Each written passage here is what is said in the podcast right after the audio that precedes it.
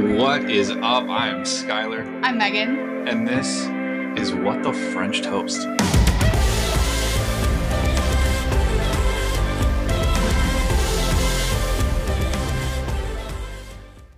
Yo, what is up, my friends? Welcome back to the most random podcast on the internet. Megan, Hi. how are you? I am better. Let's go. I think I'm at like the sexy six sounding po- point now. Yeah, we can go with that. I Oh. fucking hate you. No, Megan, you're so good. you can't really say anything else without it being weird. so sexy, Megan. God, look at you. You, hey. Are you coming on to me right now? No. you called me babe like twice in the last I did. hour. I've been call- dude. I've been I've been playing extra nice to people recently. I've been I've been feeling really like nice recently. I know you didn't mean it that way though, so don't worry. You don't know how I meant it. You're single lady. I don't care how you meant it. I didn't want you to mean it that way. hey, on some non weird shit. You'd uh, you're looking good, dog. I can tell you've been hitting the gym again. You're looking good. yeah, I have actually been hitting the gym. I'm proud of you. My biceps are huge. Well, No, look, they, they are bigger than they were. Hey, hey, yeah, I know.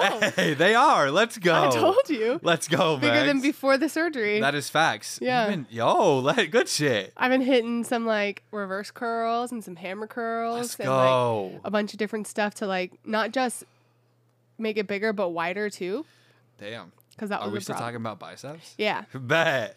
yeah. Megan, how was your week? It's been good. I've just been getting over being sick. Um, I went on a date this weekend. Oh yeah, how was that? It was okay. We had a good time. Um, I think we've both mutually at this point decided that it's not panning out. What was his name? David. Fuck. At least it wasn't Fernando. That would have been. Who could you imagine dating a Fernando?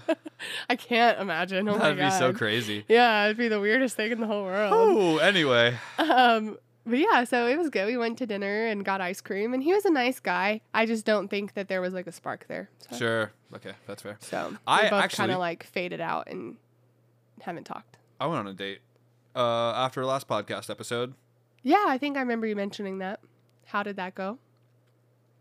You know, she's so sweet. Wow. that's like so. That's that's literally saying exactly what I said. Like it went well. There's just no spark. You know, she's uh well, here's, you know, She has a great personality. damn. Here's my thing. I just I I think that uh, I'm not from Texas. I'm not Texan and I I don't fit in well here. I'm going to be honest with you. Like the tattoos and the nose ring and the I feel that way even and- though I was I've lived here most of my life. Yeah. But it's because I went to California for a little bit. Yeah. And I feel like I I broadened my horizons. Sure. And I'm sure, like, I know you didn't go to California specifically, but no, like, but but like all the places you have been, it opens up your world world a little bit For and sure. your mind view. So you're a little bit more open minded in general, just Yeah. about general things. And I feel Yeah. like that doesn't fit in that well around here. around I- these parts. Yeah, it doesn't. Texas is definitely more conservative. And then also, just on top of that, I noticed a lot of that whenever I was in Florida. I fit in so good in Florida, which probably is bad to say. Especially because you were in Miami, oh, right? damn. No, I was in uh, I was in Tampa. Oh, okay. Tampa's not bad. Not bad. I used to work for a company based in Tampa. Let's go. Yeah. Um, but I fit in so well. I mean, just like even in ter- well, I'll put it this way, right? Like even in terms of just girls and like people that I could see myself having a better just connection with and just like a better everything with. hmm I just it was just I mean they're it's just not Texas people, you know? Like that's just kind of I'm just I don't get along the best with Texas people. Yeah, I feel that. Um, and so I think for me, I've just I've been really like in that headspace. Like I want to like it here so much, and I just never really have. And this isn't new. Like you guys have known this, but I do. I am actively exploring alternatives at this point as to how I can go back to Colorado and go back and and live my life in places that I want to actually be. I feel like you purposefully mentioned that on the podcast and not outside of the podcast because you knew it would make me sad. And I can't be as sad on the podcast. it's like when you go on a date or when you're going out with someone, like you're gonna break up with them, and so you just like go to a restaurant instead of breaking up with them in private. That's what it feels like That's a what little it is. bit. So I won't Um, cause a scene because it's gonna be recorded. No, No, I understand though. I mean, I I've felt that way for a while too. Not that I I don't feel the need to move though. I think because this is just where I grew up, so it's a little bit different. But I can understand that like the vibes.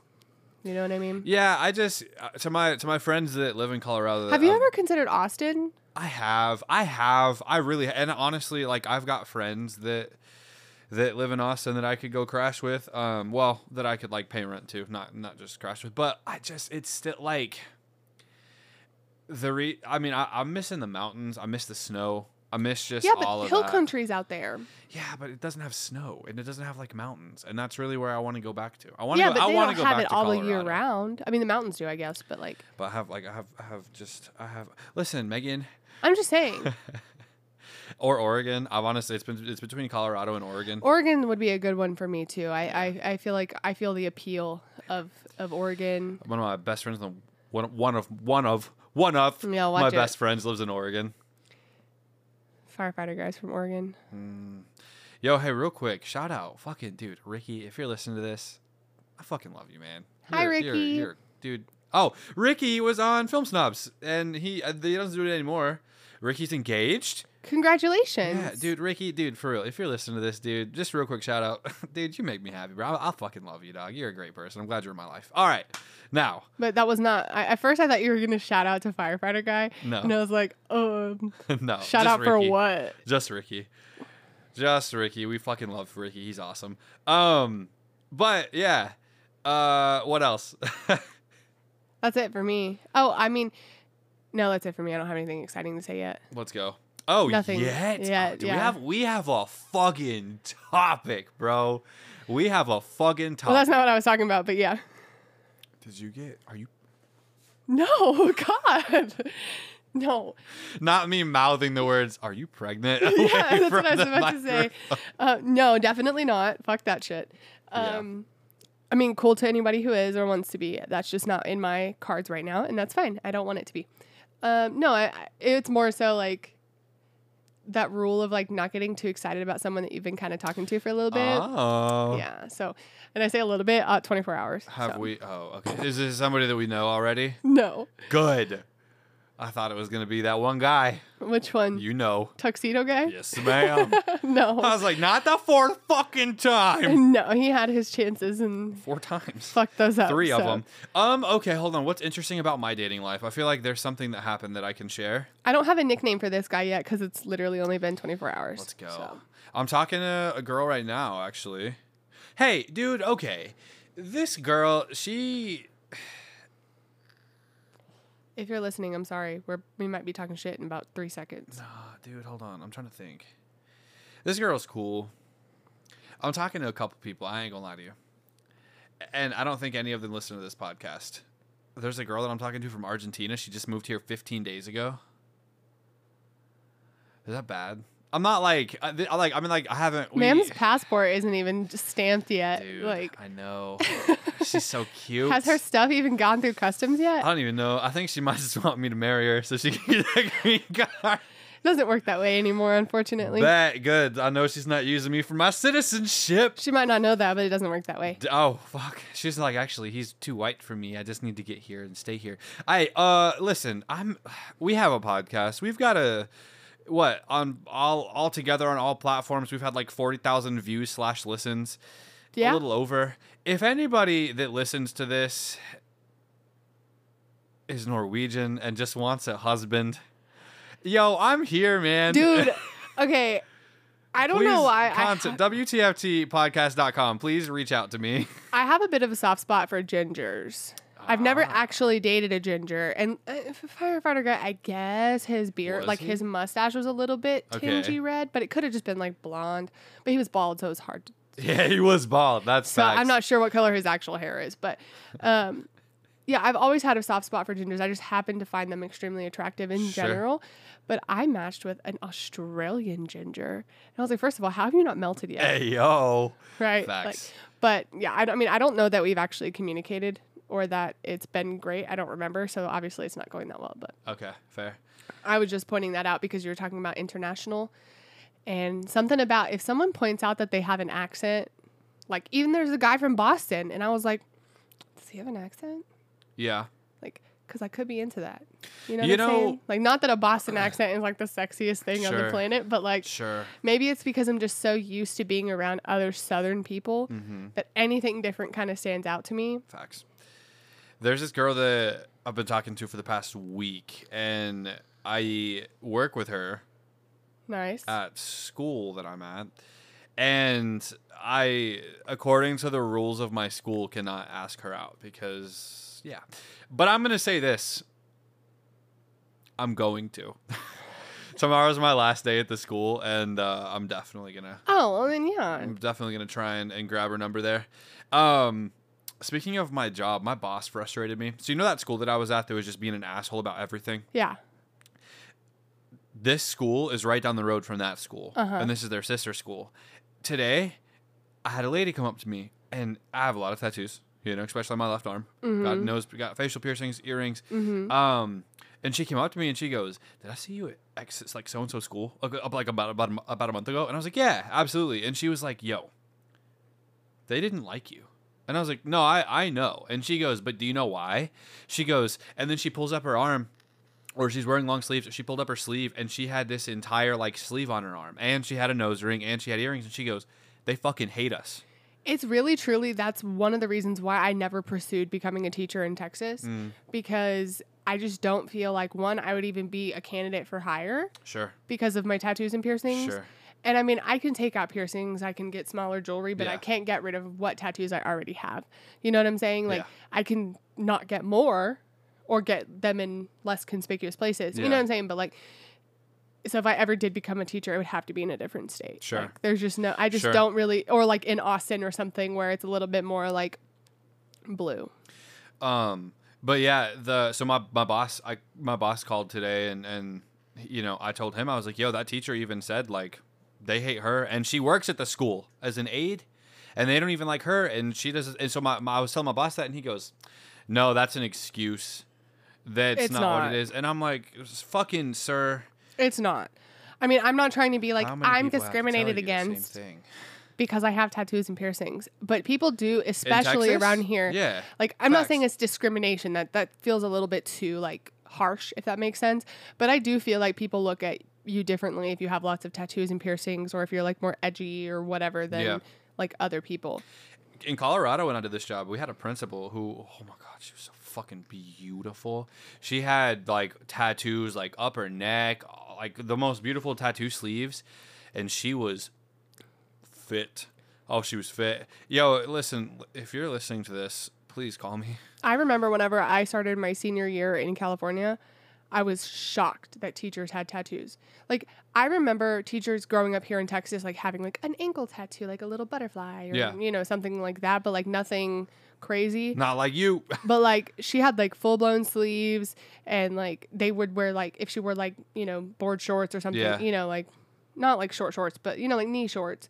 Um you could see like her leg tattoos and stuff too. And I was like, that's so surprising. Like I was so impressed and Yeah. happy that it was like normal there. Like it wasn't a big deal. Nobody looked at her differently or she could teach less Sure. effectively because she got tattoos. You know what I'm saying? yeah. So, Anyway, are you ready to start this topic? um, yes, but Ooh.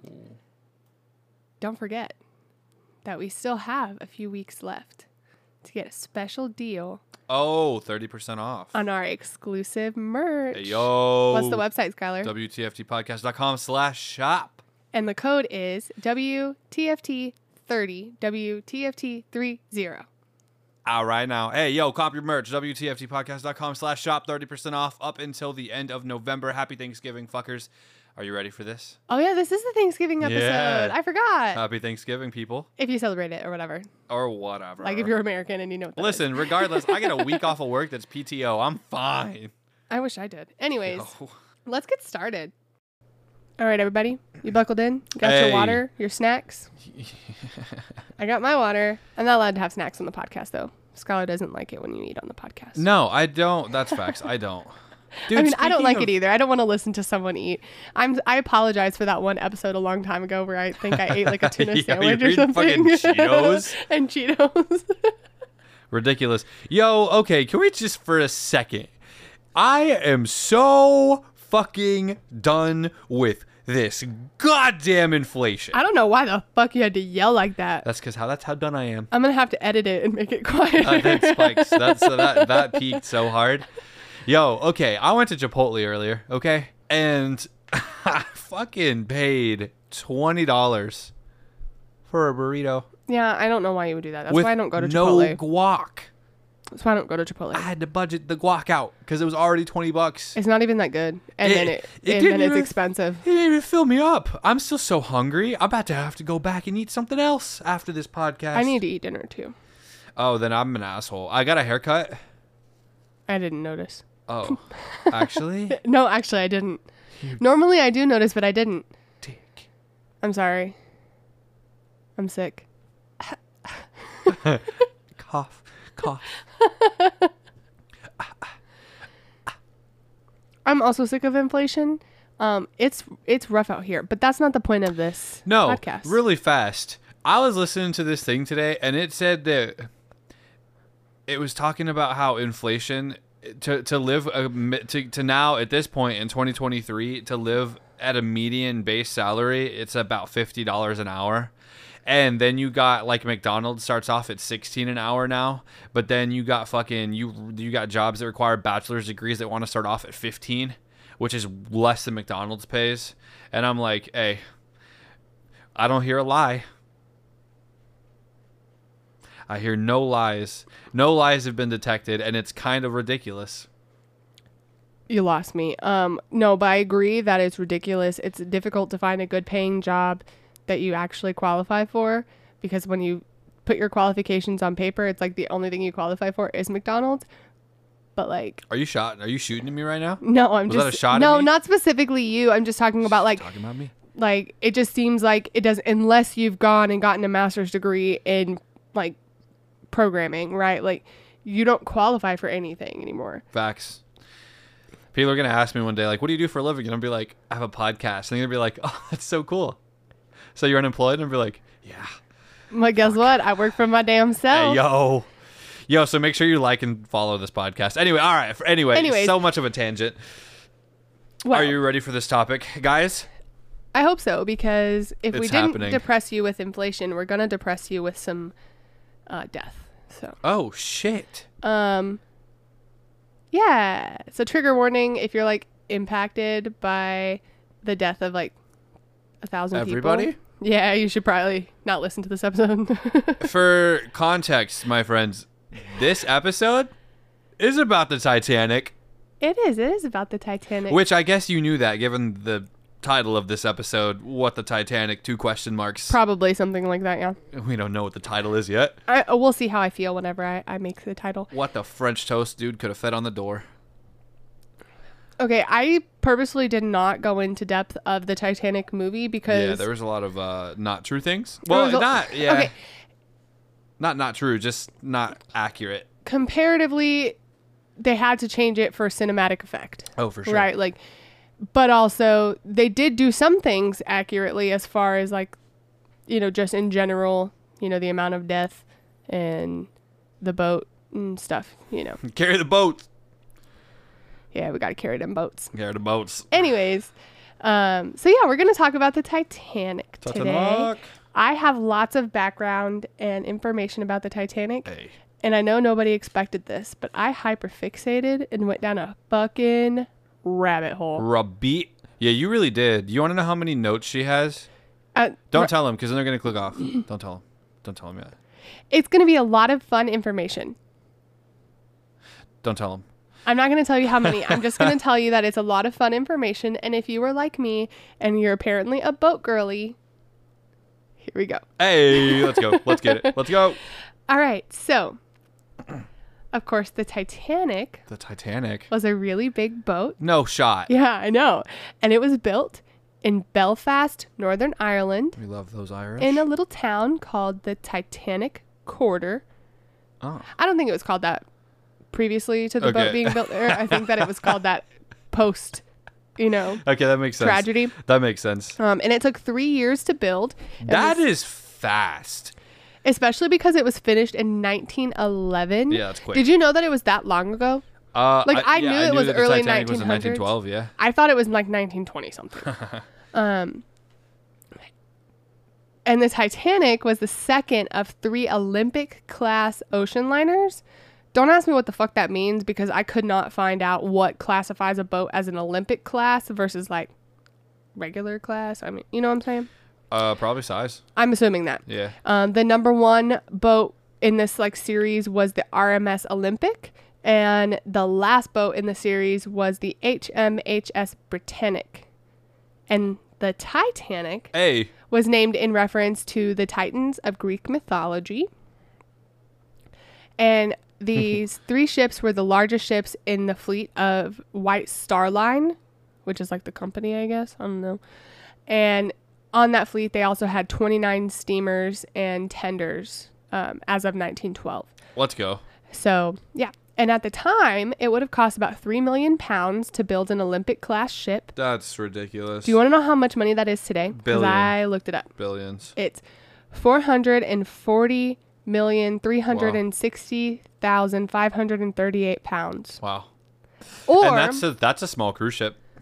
if you're American, it's five hundred and forty-three million four hundred and seven one hundred and five thousand Jesus. and sixty-nine Christ. cents. You know, have you seen that picture? That's it because the Titanic was a small cruise ship in comparison to today's like cruise ships. I Have didn't s- do the comparison. Have you haven't seen that picture?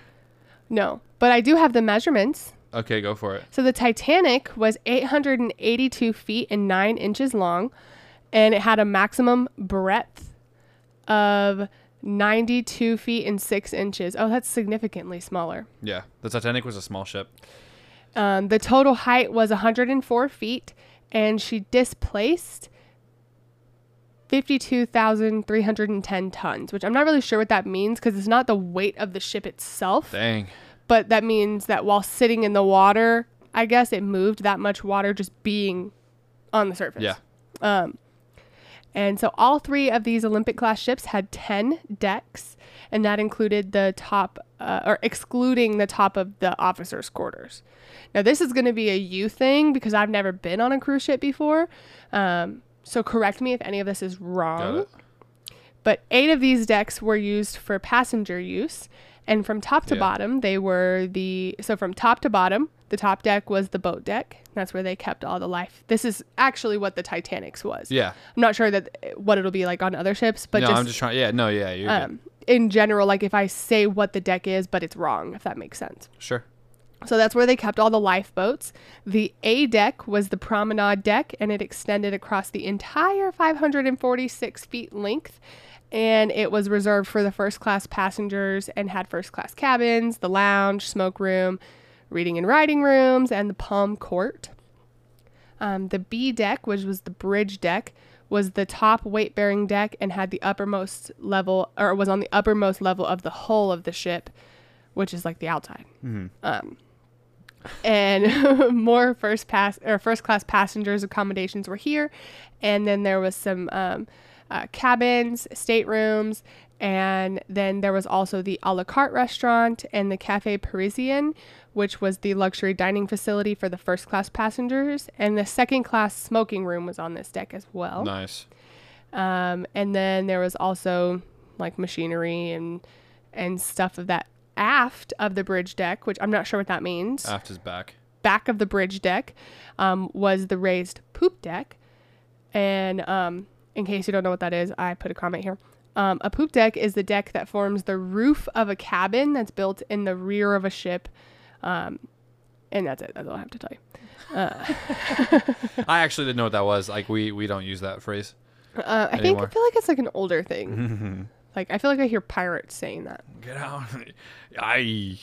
I'm not gonna say it, but anyway, go ahead. And that deck specifically was 106 feet long and was used by the third class passengers. And it was where many of the Titanic's passengers and crew made their last stand as the ship sank.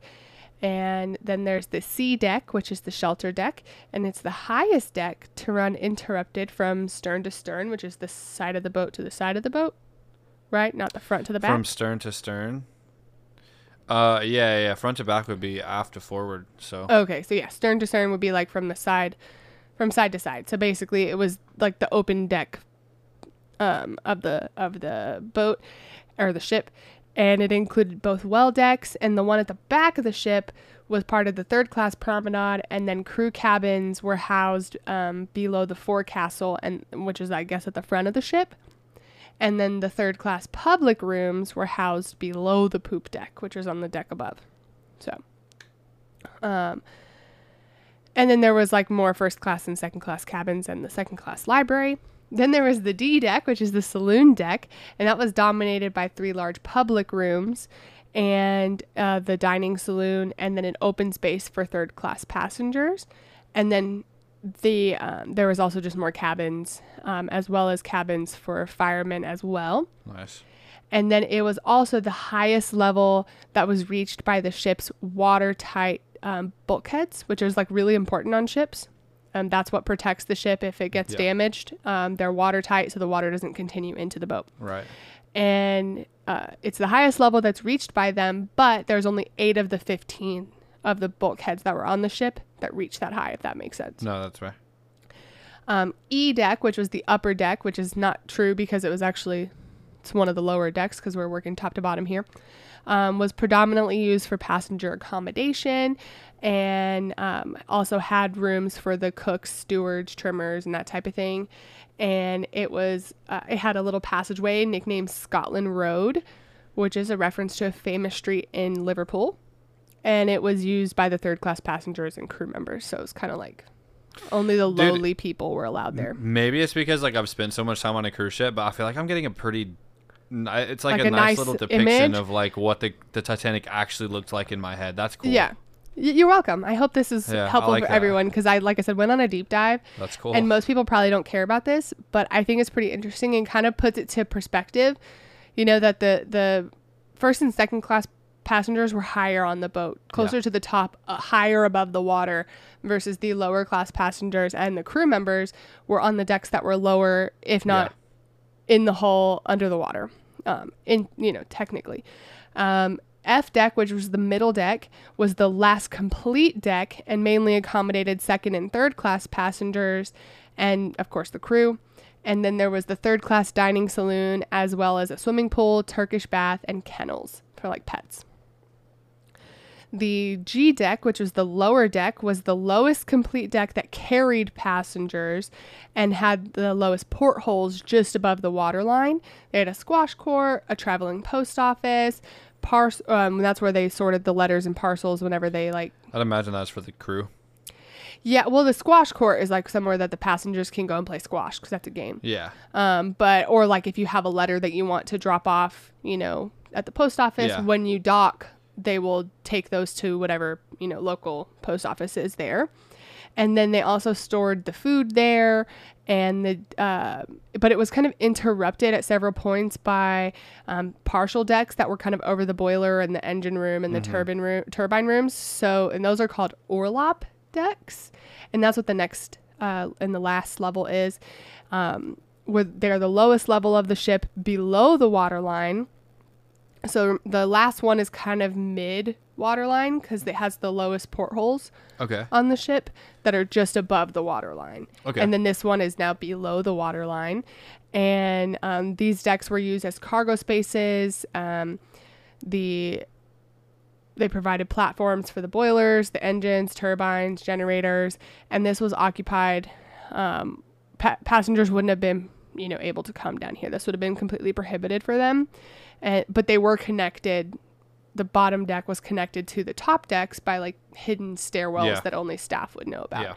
Yeah. Um, I was about to say just just for like um context too, if anybody's wondering, we uh whenever I worked on the cruise ships, like every cruise ship, what you see is like passengers, right? So you're like walking around, you're going through like you're going to your comedy clubs and you're going to your you know, your events in the theater and you're going to wherever you're going to your bars to wherever mm-hmm. wherever you're going on your cruise ship.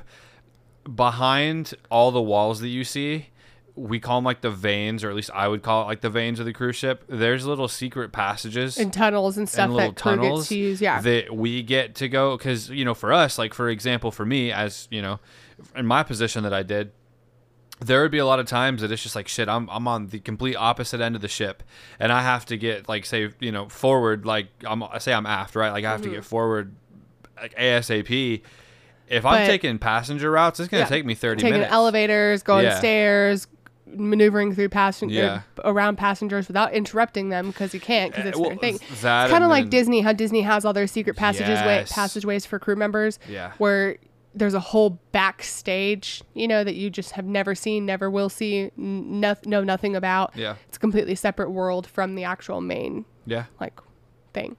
Um, but yeah, we'll get that into because like you know, in, in a position of like entertainment, which is what I was in the cruise ship, dude. You get everybody like every time you step out into the public, everybody's like, Skyler, and you they ask you like fifty five questions. So yeah, there's just like a bunch of little secret passages. Even on a cruise ship, it's the same thing. Um, it's its own little world down there. We have our own crew bar. We have our own cabins. We have our own showers. We have our own gym. We have our own everything. It's really cool. Yeah. I imagine that it is. I've never been on a cruise ship, so I wouldn't know. I've been on a ferry though. A same thing, exactly the same thing. Um, but I was like a kid the last time I was on a ferry, so Those are so cool. I was like 12. It was wild to me when my dad was like, "We're going on a ferry." I didn't know what the fuck that was. I like lived- Tinkerbell. I grew up in I grew up in Texas. We don't have fucking ferries. We don't have that shit anywhere. Yeah. because there's no water yeah, or no big enough bodies of water that you have to take a ferry across. that'd be. But when we well, were in- eh, that's false. Uh, Galveston, Corpus. Um, I don't. I didn't grow up there. I've only been to Galveston one time in my whole life, and I was like 21 when I did that. yeah, that's it's not a great um, place to be. But yeah, and I was like absolutely floored when we were like pulling up. My dad's like, "We're going on a ferry," and then we didn't park the car and get out and walk.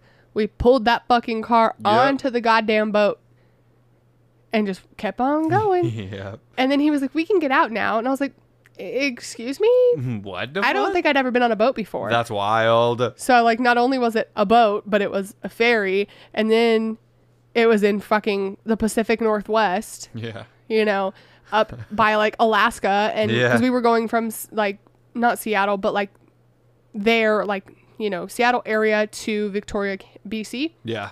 So we had to go like around, you know, Washington, Yeah. you know. And so it was cold. That's sick. Even though it was the summer, it was ridiculous. Anyways, Shout out to Megan Zad. You're a rock star. We appreciate you. yeah, it's, you're pretty cool. Um, so let's talk about the day that the Titanic set sail. Oh shit! The maiden voyage, as they say. Yes, the maiden voyage. Um, the only voyage. The- oh, eh, that would be the last one. um, so I thought I wrote down what day it was. I'm gonna look up the day real quick. All right. Um, so the Titanic set sail on April 10th, 1912. Hey. So like a year after it was finished. Yeah. But they have to do like safety tests and stuff like that. So- Well, then it's just because it's finished doesn't mean it's like outfitted with any. exactly. Yeah. Like the actual structure of the boat Yeah. was completed, but they still had to make it pretty on the inside, make it a luxury ship because that's what the point of this was, was to replace some of these um, older crew liners and stuff that we're using to transport people from um, Southampton. That's not how you say it, but that's how I'm saying it because I'm a, a United Stater. Um, A United Stater. but Southampton, wherever the fuck that is in um, Europe, to New York specifically, to get people, you know, across that channel. So, um, on the day of its maiden voyage, Titanic had around 885 crew members. Captain Edward John Smith was the most senior of the White Star Line captains, and he was transferred from the Olympic to take command of the Titanic. Nice. Let's go. Henry Tingle Wilde came from the Olympic to take post as chief mate, and the previously designated chief mate and first officers were bumped down the ranks to first and second officer, respectively.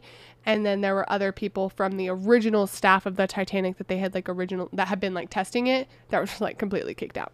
So they they really picked like their top people from their their um, fleet Yeah. to come in and like man this ship. Nice. Um, the majority of this other, the rest of the staff, because that's only like four people. Sucked at it. Um, the rest of the staff were going to be engineers, firemen, stokers. They were responsible for looking after the engines. Um, you know, steward and galley staff responsible for passengers, and the rest resent- represented, you know, bakers, chefs, butchers, fishmongers, dishwashers, stewards, gym instructors, laundrymen, waiters, bedmakers, you know, even a printer um, who produced a daily newspaper for the passengers. Hey, imagine that. It was called the Atlantic Daily Bulletin, and it was rec- um, printed with the, new- the latest news received by ship's wireless operators, which I guess is like radio, but Yeah. for 1912. For 1912, telegraphs. Um, like other ships at the same time, they didn't have a permanent crew, and I think that's pretty common even nowadays you know, um, for ships to not have like a permanent, like it's always going to be the same captain, it's always going to be the same, you know, staff. But I think it's less. It's it was more common back then, if that makes sense. Yeah, no, I mean ships nowadays definitely don't have the same. I mean everybody goes. I, I would say that it's like your your like three striped, three point five Mm-hmm. striped officers. Those are going to be the ones that basically get ship assignments, uh, and not all of them. But you've got your like captain, right? Mm-hmm. Like nowadays, your captain's going to be more or less on the same ship the whole time. Um, you've got your just just just certain people throughout the Yeah. cruise ship, but yeah, not Um, not every like you're you're like at, literally anybody under three stripes Is going to be moving is around. going to be moving around Yeah. all the time. And so this is um wasn't uncommon to not have a permanent crew, but I feel like this one took it to a whole nother level um, because most of the crew for this specific voyage for the Titanic were actually workers who had only come aboard the ship a few hours before they sailed. Um, they signed on in Southampton on April 6th, and all in all, 699 of the crew people came from there, and 40% of the natives were from Southampton. Let's go. So, out of what was it, 855 people, 700 of those are people who signed on like three days before um, the ship set sailed. Nice. They weren't even crew people, really, if that or, or like ship crew. You know what I'm saying? Like had experience or anything like that. oh, they started with the company three days. Yes, like But- oh. signed on to come and work on the work on a ship. Like they they might have been like experienced chefs or Yeah, experienced firemen, but they were not experienced firemen on ships. Does that make sense? Sure. Um, I wouldn't say that's entirely uncommon. I mean, I wouldn't say it it's like that alarming, right? Like if you can cook a pizza, you can cook a pizza on a boat as long as you have the stuff to cook the pizza, right? You know, but Worry about that seasickness. That's the only thing. But if these are people it, they're all from the same air 40% of these people were from southampton. They were not from other places. It wasn't like they just brought in a bunch of people who were skilled in their fields. They picked the most skilled out of who was available in this town that they were shipping out of. Um, a few of the specialist staff were self-employed or were subcontractors.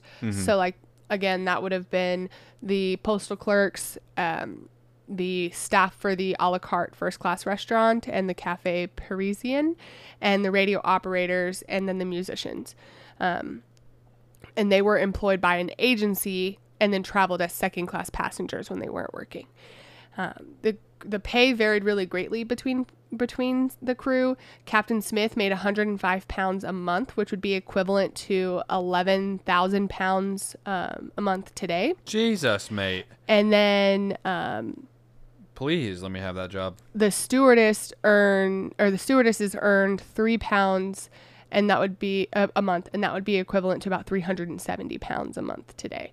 I didn't tr- um, convert those over to U.S. dollars, but I think it's, I mean, it's pretty easy to see. Yeah. You know what I mean? And the lower paid staff could supplement their wages through like tips. So this would be like the bellhops, the cleaning people, you know, those types of things could get tips from Nice. staff or from passengers as well. The number of passengers was approximately 1,317 people. They sus- they expect that there was about 324 people in first class, 284 people in second class, and then 709 people in third class. Um, random fun facts, but of these, like roughly 1,300 people, 869 of them, um, which was about 66%, were male. 447 of them, which is about 34%, were female, and then there was 107 um, children aboard, and most of them were in third class. For those of you wondering what like the class difference differential is, I would probably assume that that's just. I wouldn't. It's just how much money you. It's, It's- the I mean, niceness of the cabin. Do you have be- a balcony? Do you have a Do you have a room that doesn't even have a porthole? Like yeah, it would be the yeah. equivalent to like flying nowadays, where it's like, are you flying economy Yeah. or are you flying first class? Like, there's like these levels of like um, richness to the Right. passengers. So I don't know if I put it in here or not because it wasn't 100%. I don't think I could find anything that specifically mentioned how much tickets costed. Costed, that's not a word. All right, Megan.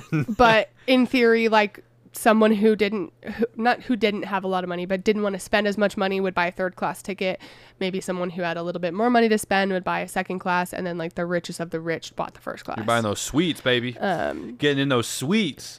yeah and um but considering this fact um, the ship was actually under capacity on the first voy- voyage. She could have accommodated about 2,453 passengers, Mm. but they estimate that there was only about 1,317 people. So she was like less than half, or like right around hmm, like Dang. 60%, you know, Wow. like a lot less than what she could have um, carried. Yeah. um, you would expect it to be fully booked, but because there was a national coal strike in the UK, it had caused a disruption to shipping schedules in the spring of that year. And so it caused a lot of like crossings from, you know, the UK to the US to be canceled. And many of the passengers that would have gone on the ship had chosen to postpone their travel plans um, until the strike was over. Sorry. And the strike had finished a few days before the Titanic set sail. However, it was too late um, to have much of an effect on people because, like, financially, you're still recovering, mentally, you're still recovering. Um, so, yeah, it was um, only able to set s- sail on the scheduled date because coal was transferred from other vessels that were tied up at the same docks, like the SS uh, City of New York and the RMS Oceanic, as well as coal that the Olympic had brought back from a previous trip to New York and was being stored at the dock. Um, oh, I put this in there twice. um, so oh, I did put the date. Um, yeah, so it began on Wednesday, April 10th, 1912, and was planned to arrive at the New York Pier 59 on the morning of April 17th, 1912. Began at noon as scheduled, and unfortunately, an accident was narrowly averted only a few minutes after Good lord, guys. um, they left. Uh, as the Titanic passed a docked ship of the SS uh, City of New York and then the Oceanic, um, there was a displacement, a huge displacement of water, which caused both of the smaller ships to be lifted by a big bulge of water and then dropped into a trough. And the mooring cables for the U- New York could not be, like, couldn't take that sudden, you know, impact, and they snapped and swung it around, um, stern first towards the Titanic. And fortunately, a nearby tugboat came to the rescue and pulled the New York under tow. And then Captain Smith uh, ordered the Titanic's engines to be put full astern, which I think means really fucking fast. Um, and the two ships avoided collision by a distance of about four feet.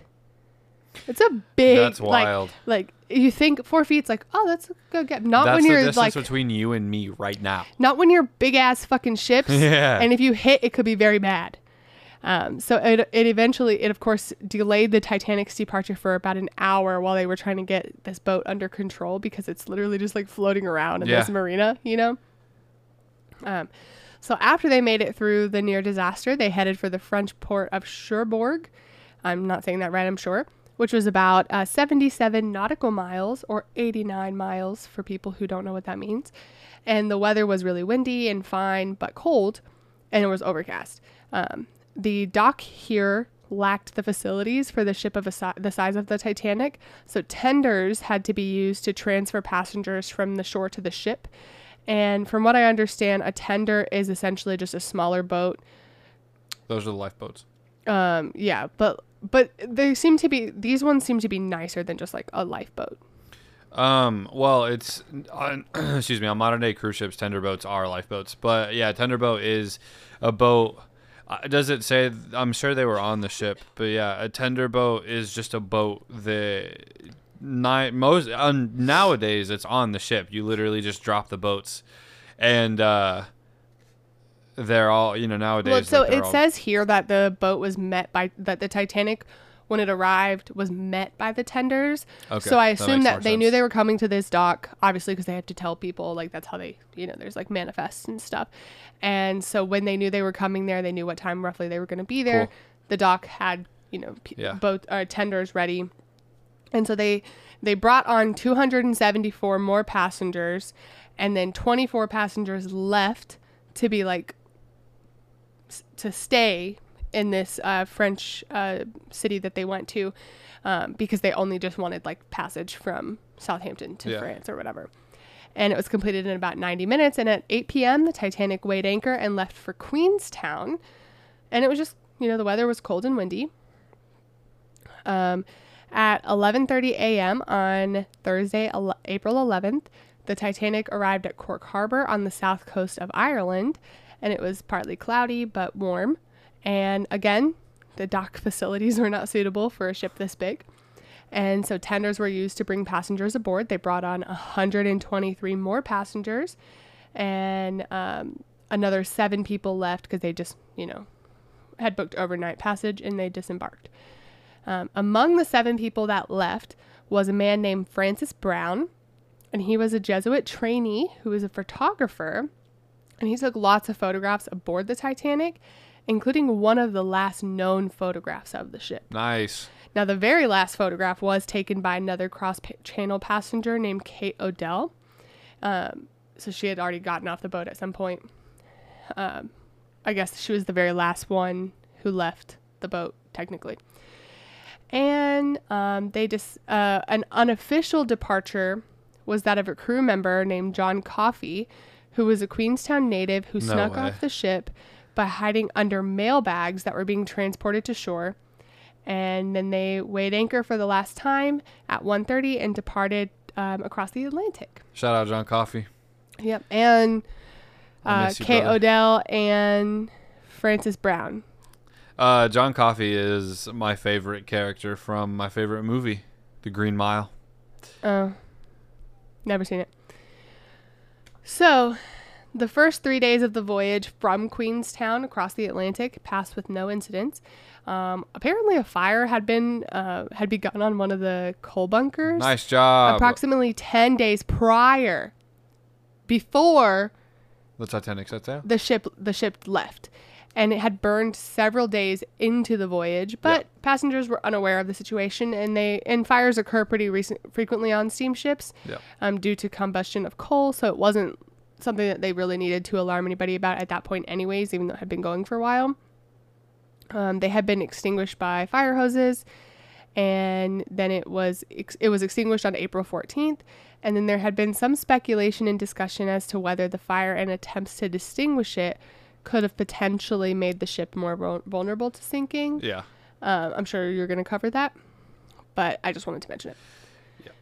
Um, so, of course, while they were drifting through this um, area, the Titanic actually received a bunch of warnings from other ships ships um, because of drifting ice, which was in the area of Grand Banks um, of Newf- Newfoundland, which is where you know the tragedy happened. And Captain Smith ignored them. One of the ships was uh, had attempted to warn the Titanic, or that had attempted to warn the Titanic was Atlantic Line's Mesaba. Either way, um, the Titanic continued at full speed, uh, which was standard practice at the time anyway. So it really didn't wasn't that alarming, um, even with the drifting ice. Um, but they weren't trying to like be fast. You know what I'm saying? Like they weren't trying to set a speed record of like make it across the ocean and. I mean that is that is a theory. I didn't cover it, but that is a theory. um, it was a priority to um, you know keep time and just be on time um, for various reasons but um, ships were still operated close to full speed at the time. And as ice warnings were seen as advisories it wasn't something that was super um, alarming. And it was relied upon the bridge and the you know the captain and the captain's uh, crew to keep an eye out. You know what i mean? Um, and it was generally believed that ice posed little to no danger to larger vessels like the Titanic. But close calls were not uncommon, and um, even head on collisions. But um, head on collisions had not been disastrous in the past. And in 1907, the SS Kronprinz Wilhelm, which was a German liner, rammed into an iceberg. That's why you said it so good. You and your German, Megan. You and your German. You're you're good at this. Thanks. Um, they Literally had says German with no problem whatsoever. they had rammed into an iceberg, but still completed the voyage. hey, And um, wish it would have worked out for us, boys. Yeah. Captain Smith of the Titanic said in 1907 that he could not imagine any condition um, which would cause a ship to founder. Okay. Modern shipbuilding has gone beyond that. Hey, listen, man. I did say it was the unsinkable ship of dreams. Um, Let's so see how that turned out. we're near the end, y'all. We're near the end. Um, we got to get to the good part, which is the fact that the boat fucking sank. Damn it. Um, so Fuck. at 11:40 p.m. ship time, Spoilers. which is apparently a relevant fact to note because I guess depending on where the actual boat was, obviously it'd have been different times in different places. Um, a lookout named Frederick Fleet Hey. spotted an iceberg immediately ahead of the Titanic, and he alerted the bridge, What a name. which was exactly what he was supposed to do. First Officer William Murdoch ordered the ship to be steered around the iceberg and the engines to be reversed, but it was too late.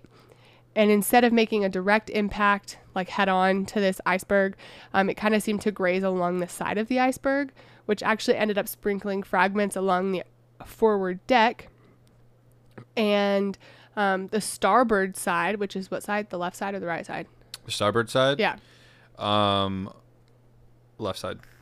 So the starboard or left side of the Titanic struck the iceberg, which actually created a series of holes below the waterline.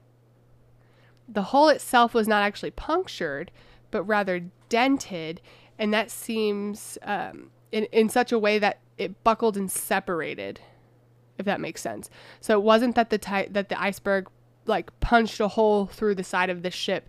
It was just that the way that they dent it dented the pieces of steel that were, you know, bolted together, they buckled. So the actual craft craftsmanship is called into question here. Yeah. Um, and with that, that allowed water to rush in. Five of the watertight compartments were breached. Now remember, this boat or this ship only has 15 Fair. um, of the, what are they called, bulkheads? yeah. Watertight so- doors. Yeah. Yeah, so five of those had been breached, and it soon became clear that the Titanic would sink because, of course, you cannot. Um, this boat specifically, I don't know if it's the same as other boats, but um, it could not remain afloat with more than four compartments flooded. So it's pretty clear something was going to happen. You know what I'm saying? Hey, real fast. Um, you asked me starboard side. Starboard side is left side, but I was thinking about that from the aspect of like I'm looking at the ship standing directly in front of it outside the ship. If you're on the ship, starboard side's right side. Okay, well, starboard side, for those who care. Okay, sorry. Whatever, regardless, the side of the boat is where this happened, not Yeah. the front. It wasn't a head-on like thing. Um, so the boat actually began sinking bow first. Bow, Mm-hmm. bow. What is that side? Front. Front first. And um, the water actually started to begin to spill from compartment to compartment because her angle in the water became uh, steeper. Um, on the Titanic, passengers and crew were very ill prepared for an emergency.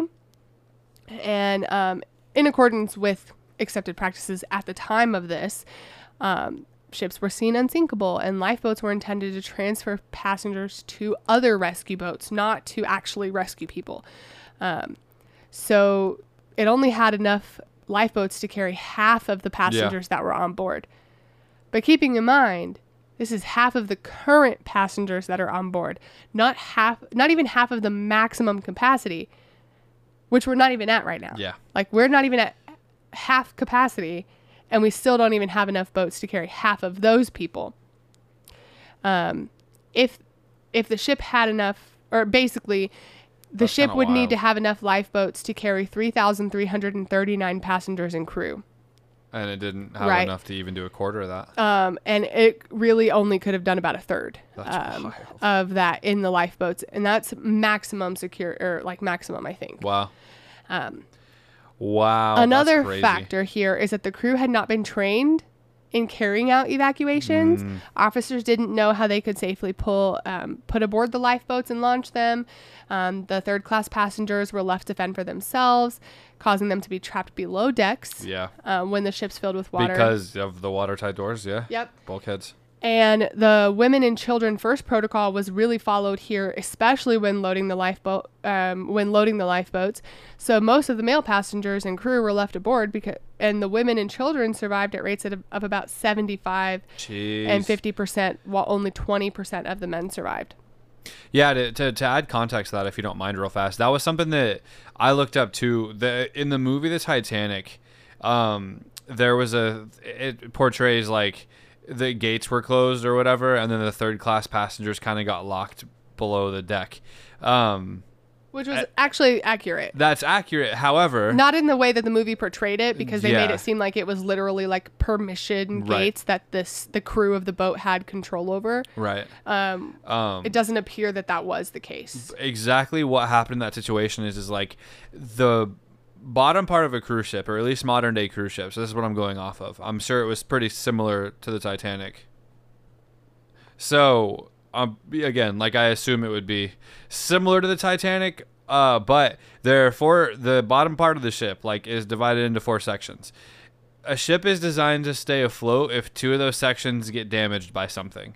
Because you shut the watertight doors, the watertight doors theoretically do their job. It prevents water from getting into the rest of the ship.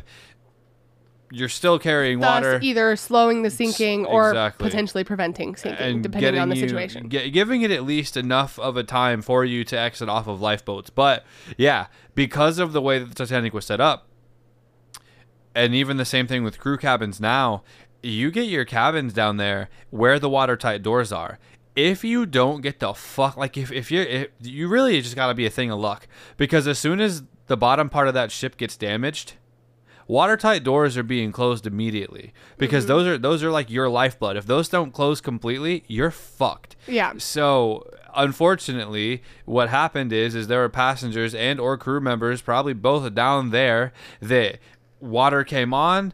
Watertight doors, you know, obviously, like you're trying to take on water. There's thousands and thousands and thousands of gallons of water coming onto the ship at any given second because Yeah. you are underwater. I I think the way that they portrayed it in the movie is only accurate because um, these were not automated doors. Right. These were doors that had to have been shut by a crew member. Absolutely. So I guess in theory, the way that the movie portrays it is that they weren't allowed to go through because if the person had waited an extra five minutes, if the person had decided not to shut that gate, but that's just not how it would work, like functionally on, Yeah. a, on a ship. No, and also to be fair, maybe they could have waited, but the, the crew was not trained effectively. Right. So they may not have even known. They just probably were told, shut the door, shut the doors. You know what I mean? Well, and and what from what you said, it was like at the water line. They couldn't have waited. Those things needed to be closed before the wreck even happened. If you're doing it manually, that's just from my thing. But yeah, what happened is is they will close the watertight doors. They closed the bulkheads because they had to, and people were just trapped. That's they drowned before. I guess it's like a show of mercy if you think about it. They drowned before the boat was even the fully boat was underwater. even fully underwater. Yeah. So So, um, between 2:10 and 2:15 a.m., a little over two hours, two and a half hours after the Titanic struck the iceberg, the rate of sinking suddenly increased because the boat deck dipped underwater, and so now the water is coming in through open hatches and g- gates, grates, and stuff that you can't control. You know, um, and then the support, the stern rose out of the water, and that's where you get that like um, kind of picturesque image of a boat with like the front end fully straight, like the boat straight up in the Yeah. air with the front end down. Um, because for a long time they really thought that that's how the boat sank. You know what I'm saying? Um, and then with that, it did allow it to main, remain buoyant for a little bit because now there's more air up in the end of the at the the back of the boat now, uh, which is now vertical in the air. yeah. And that's also where the scene in the movie comes from with people literally hanging on to Yeah. the side of the boat because it was truly vertical into the air. And there was probably hundreds of people hanging on to this Oh, for sure. you know, boat. And at around 2:20 a.m., it's believed that the you know the, the Titanic had sunk in one piece. Um, of course, at the end, ultimately, they discovered many years later that it had actually snapped. So eventually, at some point in that, the boat snapped, and then both pieces fell into the water, and then ultimately sunk. Um, all remaining passengers and crew were immersed in water at a temperature of negative two degrees Oh, Celsius God, which brutal. is 28 degrees Fahrenheit. Only five of the people who were in the water were helped into lifeboats, even though the lifeboats, one, didn't have everybody on them because the crew had not been trained on how many people they could put on a lifeboat. Mm. Um, so technically, the lifeboats actually had room for about 500 more people than what they were currently carrying once. you know, Jesus. um, the ship had sent distress signals by wireless, rocket, and lamp, um, but none of the ships that were that responded were nearby enough to reach the Titanic before it sank. And a radio operator on board of the SS Birma um, estimated that it would probably be about 6 a.m. before they could have even arrived to that area to help them. The SS Californian was the last one to have contact or have been in contact before the collision, saw the Titanic's flares, but didn't assist. I don't know why. I didn't look into that. Yeah, that that's some one of the things about they were in the I area. figured I figured you would, but Yeah. they were at least close enough to see flares, Yeah, and they failed to assist. there's a reason. I know why, Um, and that's what okay, I'll get cool. into in a second. And then the around 4 a.m., the RMS Carpathia arrived on scene, and that was in response to the um, distress calls they'd received earlier. Bless you. Thank you. Um, the lifeboats had been lowered, were only filled up. Sorry, when the ship had sank, the lifeboats that had been lowered were only filled up to an average about 60%. 706 people survived the disaster and were conveyed by the Carpathia to New York, and which was the original destination, while about 1,517 people died. Um, Carpathia's captain described the place as an ice field that had included at least 20 large icebergs measuring up to 200 feet Jeez. uh, tall and numerous smaller icebergs, as well as ice floes and debris from the Titanic. And passengers describe a vast, um, um, which was studded with icebergs, and the area is now known as Iceberg Alley. There uh, was a lot of drama and miscommunication with those at shore because it was originally reported that the ship had had an accident, but was mostly okay. That they just evacuated people, uh, um, some of the people, and that the ship would be following along as soon as they could. Um, but obviously, that's not true. Sure. Um, I'm almost done here. I promise. No, you're good. I'm here for it. It sounds. I love. I love. I love this type of shit. So this is perfect. So, uh, like I mentioned earlier, the Titanic was thought to have sunk in one piece, and over the years, many um, like schemes, experiments, voyages were put forward for getting the wreck out of the water. Nothing worked, and the fundamental problem was really finding and reaching the wreck that lies over 12,000 feet below the surface. And under that, that far down, the water pressure is about 6,000 pounds per square inch. Um, a number of expeditions were mounted to find the Titanic, but it was actually not until September 1st, 1985, that they found the actual boat under the water. Wow. So, what, six, 70 years later? Wow. Good. Thank you, James Cameron. I'm just kidding. I don't actually think he was the first person to find it, but Um, No, still. it was a um, uh, Franco American expedition led by John Louis Mi- Michel Nice. And Robert Ballard. Dude, that's sick. Um, I- dude, that's. I would love to see the Titanic. I won't probably ever, but that would be so fun. So they did discover at that point that the Titanic had in fact split apart, probably near or at the surface before sinking, and that the separated um, front and back of the ship, the bow and the stern, lie about a third of a mile apart.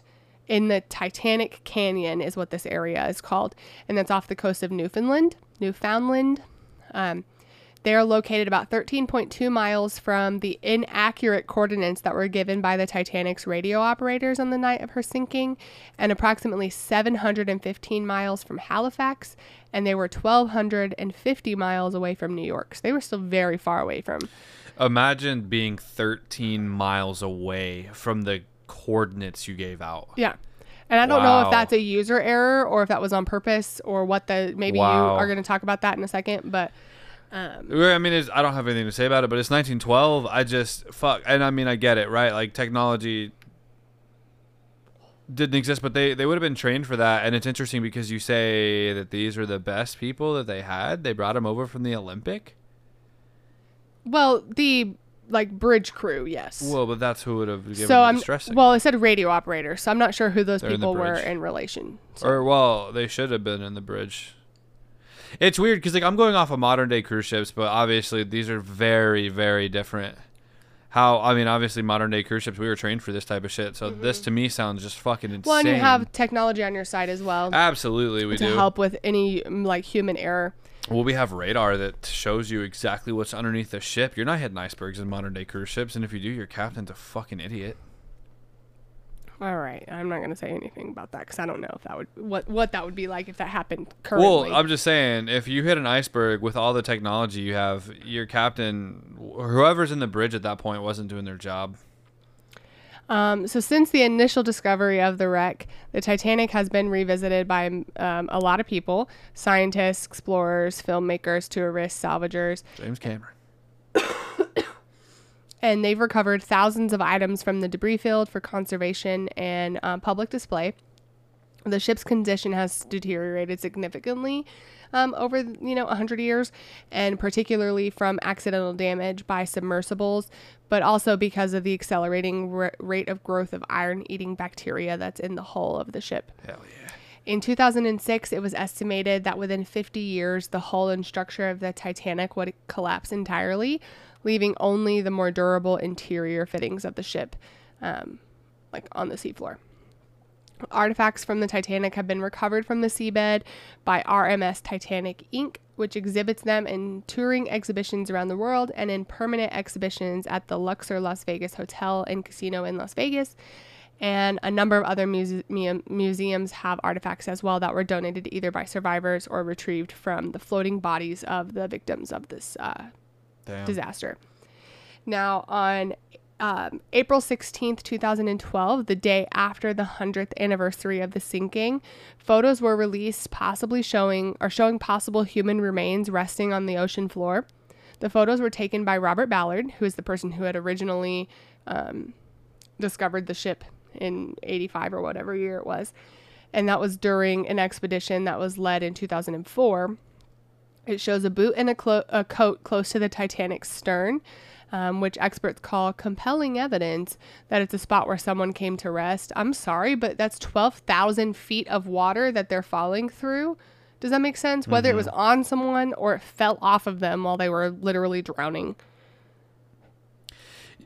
You're dead. And Like- and the depths of that of that water you can't survive. Are they saying somebody rested there under the water? No, no, no. They're just saying that's where someone's body ended up at, Oh, okay. uh, which isn't impossible. sure. But they're essentially saying that yes, from what they can see, they can see a boot and a coat, um, and that the human remains themselves would be buried in the sand and stuff underneath the boot and the coat. I'm not saying it's impossible. I'm just saying that how do, how the fuck do you know? Mm-hmm. Like That shit's so crazy. this is twelve thousand feet from the surface of the water. Do you know how much you'd be floating shit around? Like I drop something in a, in the sink from here, and then by the time I go to grab it, it's, it's, all the way over place. there. Yeah. Like by the time it hits the bottom. Yeah. Facts. Now, um, the thing is here that is that the wreck of the Titanic falls under the scope of the 2001 UNESCO Convention, which is on the protection of underwater cultural heritage, and that means that all states party to the convention will prohibit the pillaging, commercial exploitation, sale, and dispersion of the wrecks and its artifacts. And because of the location of the wreck in international waters and the lack of an exclusive jurisdiction over the wreckage area, um, the convention provides a state cooperation system, which basically means that any state, which doesn't mean like United State, but like any government that's wanting to investigate, mess with, pull up, get things from, you know, this wreck, have to like agree. Okay, that's fair. So they have to inform each other of any potential activity um, concerning the ancient shipwreck site and cooperate to prevent unscientific or unethical intervention. So they have to work together and agree and then, you know, make sure that it's Yeah. real and not unethical. So that's part of the reason why there hasn't been as many um, excursions down underwater Yeah. to look for bodies, to look for more evidence. Um, but I do have um, two fun facts, a few fun facts actually, and then I'm done. Um, that being that, did you know that there is a city in Oklahoma called Titanic? I did not. Um, there's also a city in Saskatchewan, Canada, that's called Titanic. Oh wow. Um, and then also, literally like two days ago, um, a first class dinner menu, which was believed to be the only one in existence for April 11th, 1912, from the Titanic, um, is expected to sell for about 50,000 to 70,000 pounds um, that they in, in an auction. The menu lists dishes including oysters, tournedos of beef, spring lamb, mallard duck, and and shows signs of water immersion, and it's only partially erased. So on November 11th, 2023, um, it's going to be auctioned off at the Henry Aldridge and Son um, auction house in Devizes, Wiltshire, in the UK. Let's go. So it's pretty cool. I mean, it, it's like one of the, there's a few other artifacts too that are like exclusively like like this one. Like it's the only known copy of this dinner menu from the first class dining. That's really hall. cool. Um, and then there was like a love to see pocket watch and a few things from like survivors of the ship or That's so from cool. victims that are being auctioned off as well. But I thought it was pretty cool that it was That'd be like awesome. literally two days ago. Yeah, that'd like be when so I'm doing awesome. my research, it like they had found it, or not, I don't know if they had found it, but they at least were putting it up for auction at that point. I'd love to see that. That'd be so cool. Yeah, it would be cool. That'd be that'd be so awesome. I love shit like that. Thank you for sharing. Good research, Megs. Thank you. I know it was a really long episode, and I'm sorry. I didn't expect for it to be that long. Um, I need to take a break for like two seconds. You're good. Go for it.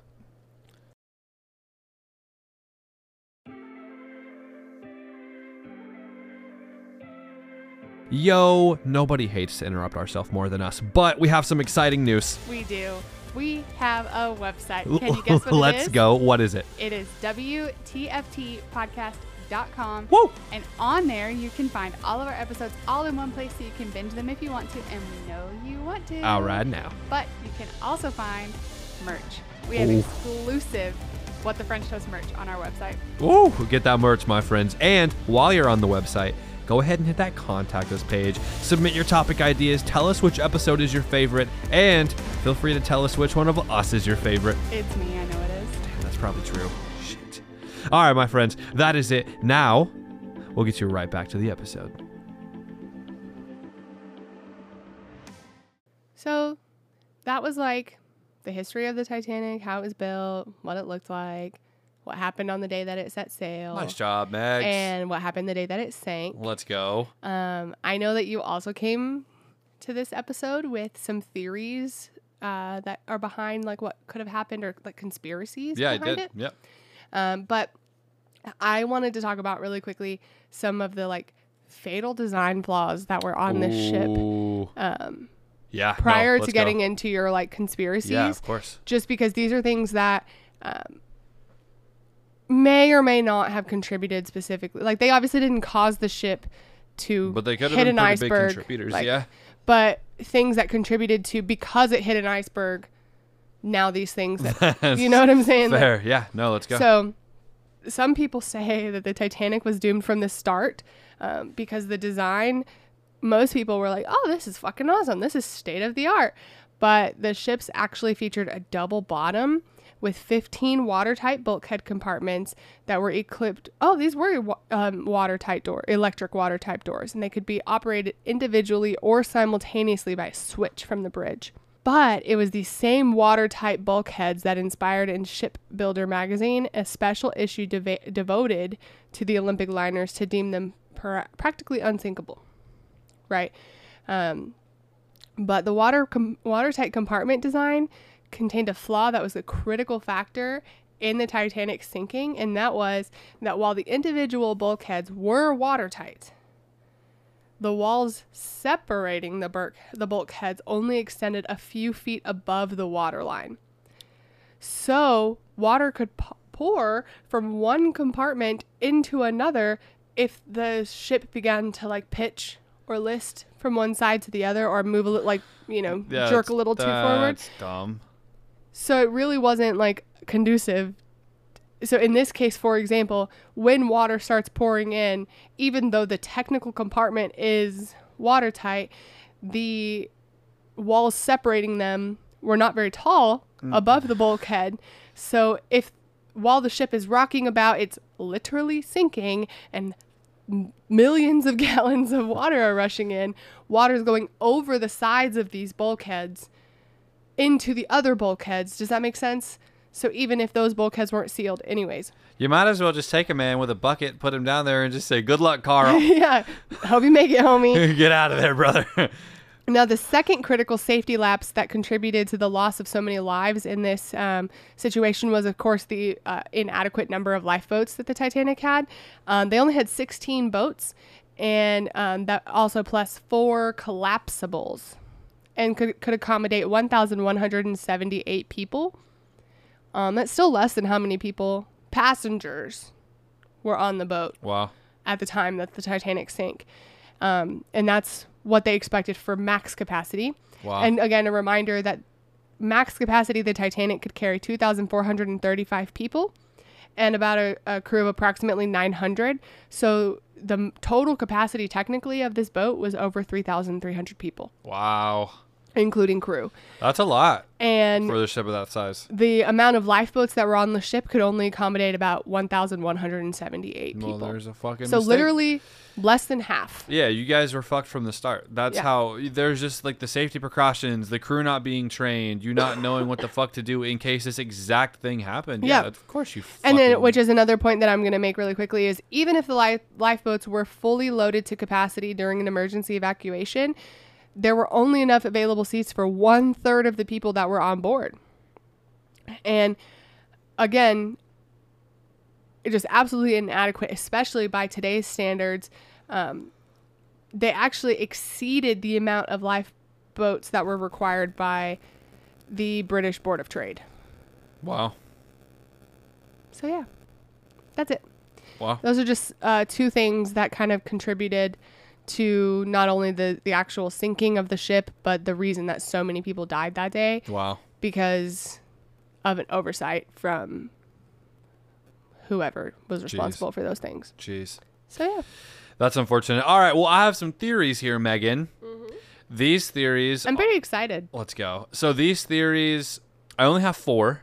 Okay. Um, if you guys want to hear more theories, these are the these are four theories that I picked. There are a lot of theories like that, but I went on a different route. I went a more interesting route, in my opinion, Uh-huh. uh, and I picked some theories that More just like sound Wild. yeah, more wild. But with that being said, I will start off with one theory. So there's four. Number one is what we talked about earlier. There's an Irish journalist named Senan Senan Senan Molony, and he claimed that the hull of the ship was actually compromised weeks before the ship even set sail. Um, he through researching and through photos and through, by the way, eyewitness testimony from the time. Molony contends that a fire spontaneously lit inside of one of the Titanic's coal bunkers, and Which we it- knew about. Yeah. And they knew about. Absolutely. Uh, but that the fire critically weakened a very crucial segment of the hull of the ship. which is fair too. Right. Um, the Titanic was a single skin ship. Um, and this is what Molony goes on to tell the Smithsonian.com. But this the Smith uh, the ship is a single skin ship, and by that means, while modern ships contain two hulls, the Titanic only had one. Because of this, the bunkers where the crew stored coal for the engines sat right next to the hull. The heat from the fire would have transferred directly to the skin of the ship, damaging the Titanic structure. Um, And then for Molony, who has spent decades studying the Titanic specifically, he says the quote unquote smoking gun came in a recent discovery of a collection of photographs documenting the ship's construction and preparations for its maiden voyage. The ship's construction shows the hull of the ship. Perfect, fine. But the photos taken by the engineer chief of Harland and Wolff, which is the Belfast-based company that built the vessel, um, that's who took the photos of the, the ship while it was being built. When it was finished, they took photos. Everything looks good. But Molony and a collaborator purchased the photographs from the descendant of the company's director, and they had also taken photos of the ship the day of its maiden voyage. Whenever they found the pictures and they purchased the pictures, they found that um, as they looked over the imi- images, Molony was shocked to see a 30 foot long black streak documented on the outside of the Titanic's hull where the iceberg struck its starboard side initially. That was taken, that picture was taken the day of the maiden voyage. So, the day of the maiden voyage, there was a 30 foot long black streak from a coal fire on the outside of the ship, which is proof that it damaged the skin of the ship as they Yeah. initially And thought. I mean, how could it not have? Because that fire was burning 10 days for 10 days before the ship left, you know, port. right. And they didn't even put it out until what, three days or two or three days after they had let they had set sail. Right. So this ship, this thing is burning for like 14 days. Yeah. You know what I mean? Like Yeah. it's on fire. Right. I don't have to be a firefighter to tell you that's not a good thing. Even if it was normal for this specific situation, for 14 ish days, that's ridiculous. It's on fire. And you're about to put this thing on the water. It was on the water. well, you're about to set sail in this thing, though? yeah, but they set sail and they were on the water for three fucking days with this fire going before they put it out. Dumbasses. So well, and then they covered no it wonder up because it- of fear of bad press. Because and no yeah. wonder there's a black streak because yeah, at that point the fire had been burning for ten fucking days. yeah, that's wild. That's fucking insane. Um, number two. There is a theory out there, Megan, and I don't put a lot of stock in this, but who knows? There's a theory out there the Titanic never actually sank. Hear me out though, because it actually kind of makes sense. So, J.P. Morgan, who Uh-huh. owned White Who- Star Liners, and he owned the boat. and yeah. he owned the boat. Mhm. Uh, J.P. Morgan continuously comes up again and again in conspiracy theories, uh, mostly because of the Uh. fact that the Amer what? I was gonna say because he's fucking rich, Yeah, and we always be questioning people who were fucking rich. every time. yeah. I got my eye on you, Elon. Anyway, uh, he comes up again and again, mostly because of the fact that the American owned the ship. Um, a large part of the reason that he seems to be the center of many of these conspiracies, though, is because he actually backed out of the one and only voyage of the ship literally hours Oh, before yeah. it was supposed to set I sail. saw that. I didn't mention it in my Yeah. thing because I didn't want to go into who J.P. Morgan was and why he was involved and why he was a big deal, Right. or specific names of people who were were. I mean, I, I know I did mention specific names, but yeah, Right. yeah, he backed out like the day of and was like, I don't really want to go anywhere. Peace. Um, J.P. Morgan knew about the fire on board, and it is said that he went and he got the damages appraised, and the damage. No, wait. Um, the Olympic. Sorry, the Olympic had some problems with it. The Olympic, he the the cost of what it was going to take to get the Olympic fixed was going to be like three million dollars Mm-hmm.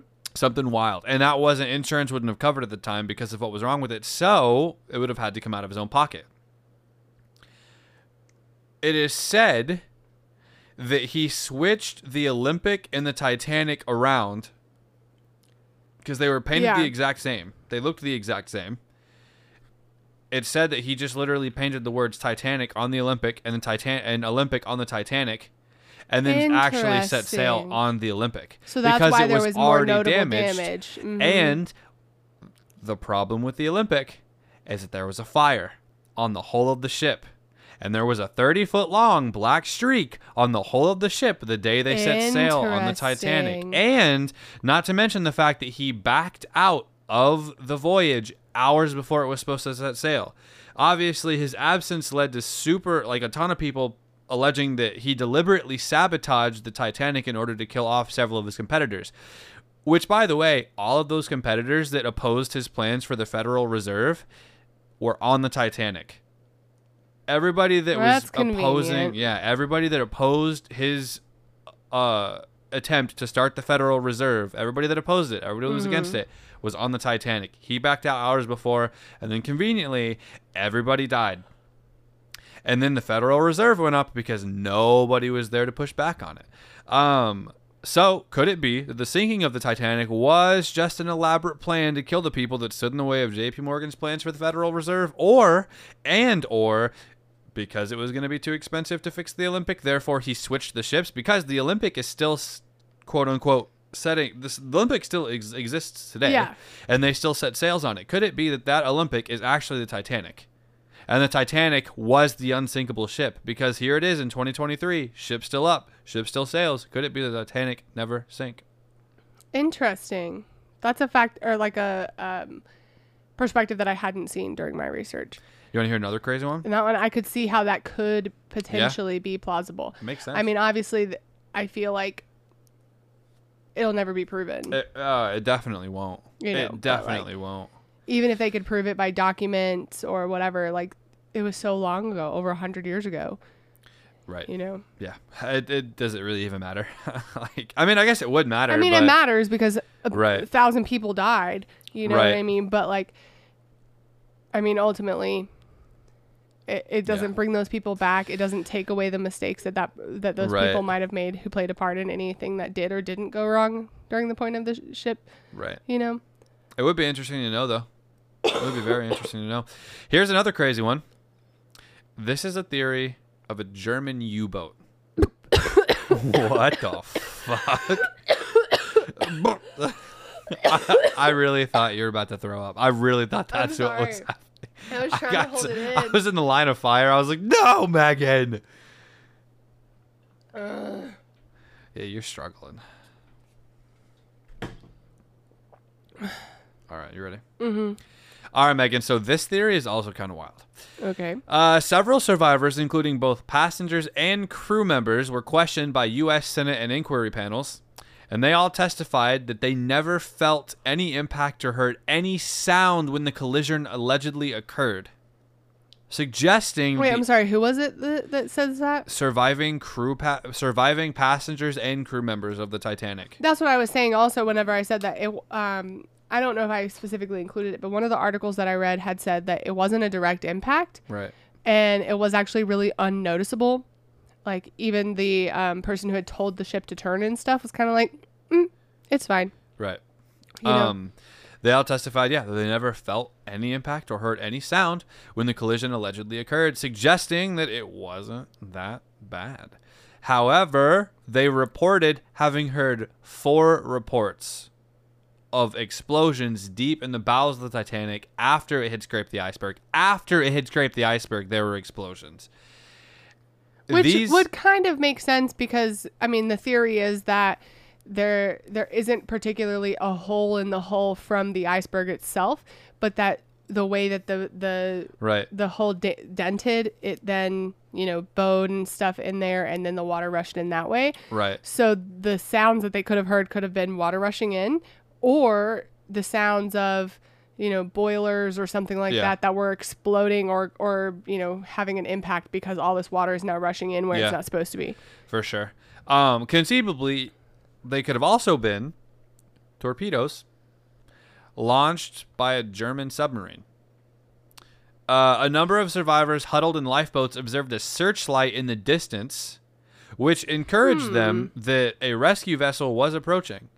The light had been attributed to the Californian, but that ship's captain, Stanley Lord, insisted that it was not his liner, but that was the ship that was close enough to where they could see the flares. Stanley Lord said he did not help because there was another vessel in between his vessel and the Titanic. Interesting. Um, did he specify what type of vessel or what he noticed, or was it on radar, or like how did he know that? he saw it. Okay, they were so- looking directly at it. But- they so it was the another flares- ship? Yeah, it was another. It was a. It was a vessel. He didn't say whether or not it was a ship. He said it was a vessel. But two weeks later, aliens. two weeks later after Titanic sank in that area, a German U-boat took down Another ship. the Lusitania. Interesting. So, So it's not out of bounds to think So that they would have been not crazy. targeting other ships in the area. if the Titanic was this, the Titanic was the first ship. The Titanic would predate the Lusitania, and it was the first ship that was taken down by a German sub. Interesting. But I just think it's interesting that there was another ship in between. Reportedly, there's his- another ship. Yeah, There was another vessel in between his and the Titanic. but he doesn't specify if it was an actual ship or like a Just, uh, or a he said- submarine or well, something. he, he, he did say it was a vessel. He didn't say it was a ship. He said it was a vessel. So that just means that he could couldn't he really clarify what it was. there he just was knows there was something. something there. And the people on the the boats, the lifeboats that escaped, said that there was something there that thought they were going to rescue a him, but they never did. hmm Um, Aliens. but this one, this is the craziest fucking story, and I don't think you're ready for this. I'm not. I need to blow my nose. You're not ready for this, Megs. Probably what those Russian U-boat bombs sounded like. Honey, Zooming through the water. is Steven blowing his nose? Nope, honey, those are the torpedoes. Okay, you ready? Yeah. All right, Megan, here we go. Last theory, theory number four. Save the best for last. Save the most fucking insane thing for last. Okay. I don't think I'm ready for this. The princess of Amun Ra lived about 1500 years before Christ. Oh my fucking god, where is this going? When she died, she was laid to rest in an elaborate wooden coffin and buried deeps and buried deep in a vault at Luxor on the banks of the Nile. In the late 1890s, four wealthy young Englishmen visiting the excavations at Luxor were invited to buy Her an remains? exquisitely fashioned mummy case containing the remains of Princess Amun Ra. They literally drew sticks, and the man who won paid several thousand pounds at the, at the time and had the coffin taken to his hotel. That was in like 1890 or something. A few hours after the coffin, yeah, 1890. A few hours, 1890s, yeah. A few hours after the hot- the coffin was taken to his hotel, that man was seen walking out towards the desert, and that was the last time anybody ever saw him ever. The next day, one of the remaining three men was shot by an Egyptian servant accidentally, and his arm was so severely wounded that it had to be amputated. Mm. The third man in the group found on his return home that the bank holding his entire savings had failed. The fourth guy suffered a severe illness, lost his job, and was, was reduced to selling matches in the streets. You know what that sounds like to me? Hmm. Curse of the Mummy. I'm just saying. Nevertheless, though, Megan, the coffin reached England, causing multiple other misfortunes along the way. But finally, It's cursed. it was brought to London by a businessman. After this businessman had purchased the princess, three of his family members had been injured in a road accident, and his house was damaged by a fire. Yeah, um, because why are you fucking with people's dead bodies? Right. Let them rest. Let them rest in peace. You're cursed now. Yeah. Uh, his house was damaged by a fire. Given the events that followed after the purchase, the businessman donated it to the British Museum.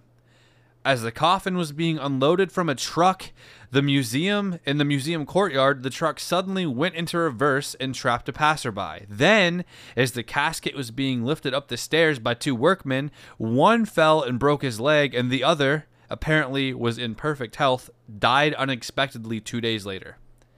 It's a curse. It's a curse. Once the princess was installed in the Egyptian room, trouble actually really started then. The museum's night watchman frequently heard frantic hammering and sobbing coming from the coffin, and other exhibits in the room were also often talked about wa- one night.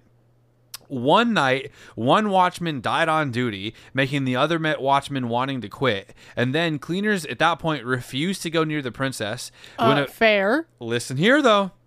At one point, a visitor mockingly flicked a dust cloth at the face painted on the coffin. His child died of measles the next day. Listen, I'm not saying she is cursed, right? Because she is not doing anything wrong here. Her She- coffin is No, cursed. no, no, no. Her Okay. coffin's not even cursed because she was just chilling in her final resting place where her people had intended for her to be. That's a curse. And then other people had to come and fuck that shit up. And so now they're getting what they deserve for fucking shit up. Put her back where she belongs, and guess what? Your problems will stop. Hopefully. Everything would be fine. She just wants to rest where she was intended to rest. After the authorities, uh, or after the child died of measles, the authorities of the museum carried the mummy down to the basement, figuring that it couldn't possibly do any harm down there. Have you ever seen Nightmare at the Museum? Or what is it? What is it? Nightmare at the museum. Is that what it's called? Night at the museum. Night at the museum. That's not how that works. Uh, finally, the okay, yeah. So within a week of the mummy being down in the museum, one of the helpers became seriously ill, and the supervisor uh, of the move down to the museum was found dead Figures. on his desk. Hmm. By now, obviously, the papers heard of it. A journalist photographer took a picture of the mummy case, and Megan, when the picture developed, the painting on the coffin, would just says was of a horrifying human face. Shocker. The I believe. photographer, yeah, the photographer then went home, locked his bedroom door, and shot himself. I mean, why are we? I mean, I, I don't even know what, where we're at at this point. I understand what we're talking about right now, but like, why are we shocked by these things? Right. Y'all fucked with some shit you shouldn't have been fucking with. Soon afterwards, the museum sold the mummy to a private collector. After continual misfortune and deaths, the owner banished the mummy to the attic because we've that's worked so well before. Do we know what, when this is now at this point? Uh, no. I mean, this is all happening pretty fast Yeah. because if this is in relation to the Titanic, that was only 20 years after they Yeah. s bought her. Um, a well-known authority on the occult, who was named Madame Helena, Blavatsky visited the premises of the man's house where the mummy was in the attic, and upon entry, she was seized with a shivering fit and searched the entire house for a source of evil. Uh, and eventually came to the attic where she found the mummy case. The owner of the house said, "Can you even exorcise the evil spirit?" Uh, the Miss Blavatsky Blavatsky said that there's no such thing as an exorcism. Evil remains evil, for, evil forever. Nothing can be done about it. I would uh, I would implore you to get rid of this as soon as possible. But at this point, no more museum would take the money, mummy. Nobody else was going to take the mummy. No British museums would take the mummy. And the fact that almost 20 people had been met with misfortune or disaster or death from handling the casket in 10 years Uh-huh. was now super well known. Nobody would take it. Yeah. And then eventually, an American archaeologist who dismissed all of the happenings as a quirk of circumstance Americans. paid a nice little price for the mummy and arranged for its removal. Removal. Arranged for the mummy's removal to New York in April of 1912. Hmm. The new owner escorted his treasure aboard a brand new White Star liner about to make its maiden voyage to New York, and on the night of April 14th, an unprecedented horror and potentially accompanied by the Princess of Amun Ra, 1,500 passengers to their death at the bottom of the Atlantic. That ship, my friend, that the mummy was on, was the fucking Titanic. Princess Amun Ra sank with the Titanic. I just again, fucking with shit you shouldn't be fucking with. You knew shit was going wrong. you put her on a boat with fifteen hundred fucking people and thought that it would just be chill. Fucking dead. Everyone's fucking dead. And it's just your fault, American bitch. Fuck, we're fucking up. So all of this begs the question, Megan. Was it a curse of Princess Amun Ra? Was this the product of a fire in the hull of the ship weeks before the vessel even set sail? Was this a case of people standing in the way of J.P. Morgan's creating the Federal Reserve, or was it really just as simple uh, as simple as the unsinkable ship of dreams hitting an iceberg and sunk in a tragic way, or was it a German U-boat?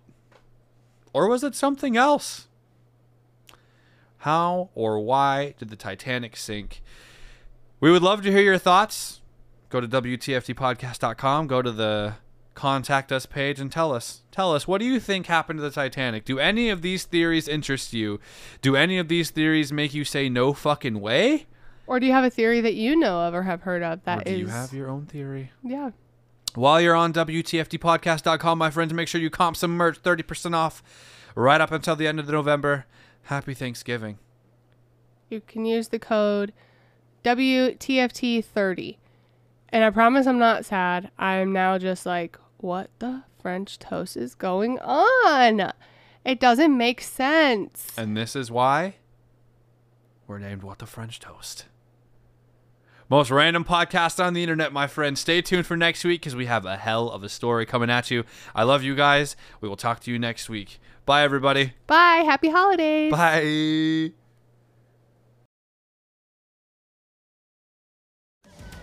My friends, that has been the episode. We appreciate you coming out and spending time with us today. If you have enjoyed this episode, be sure to give us a follow. You can follow us on Spotify, iTunes, or anywhere else that you find your podcast. You can also find us on Twitter, Instagram, and TikTok at WTFT Podcast. We're also on Facebook at What the French Toast Podcast. And you can email us your stories, topics, or opinions at WTFTpod at gmail.com. I'm Skyler, I'm Megan. and this has been What the French Toast.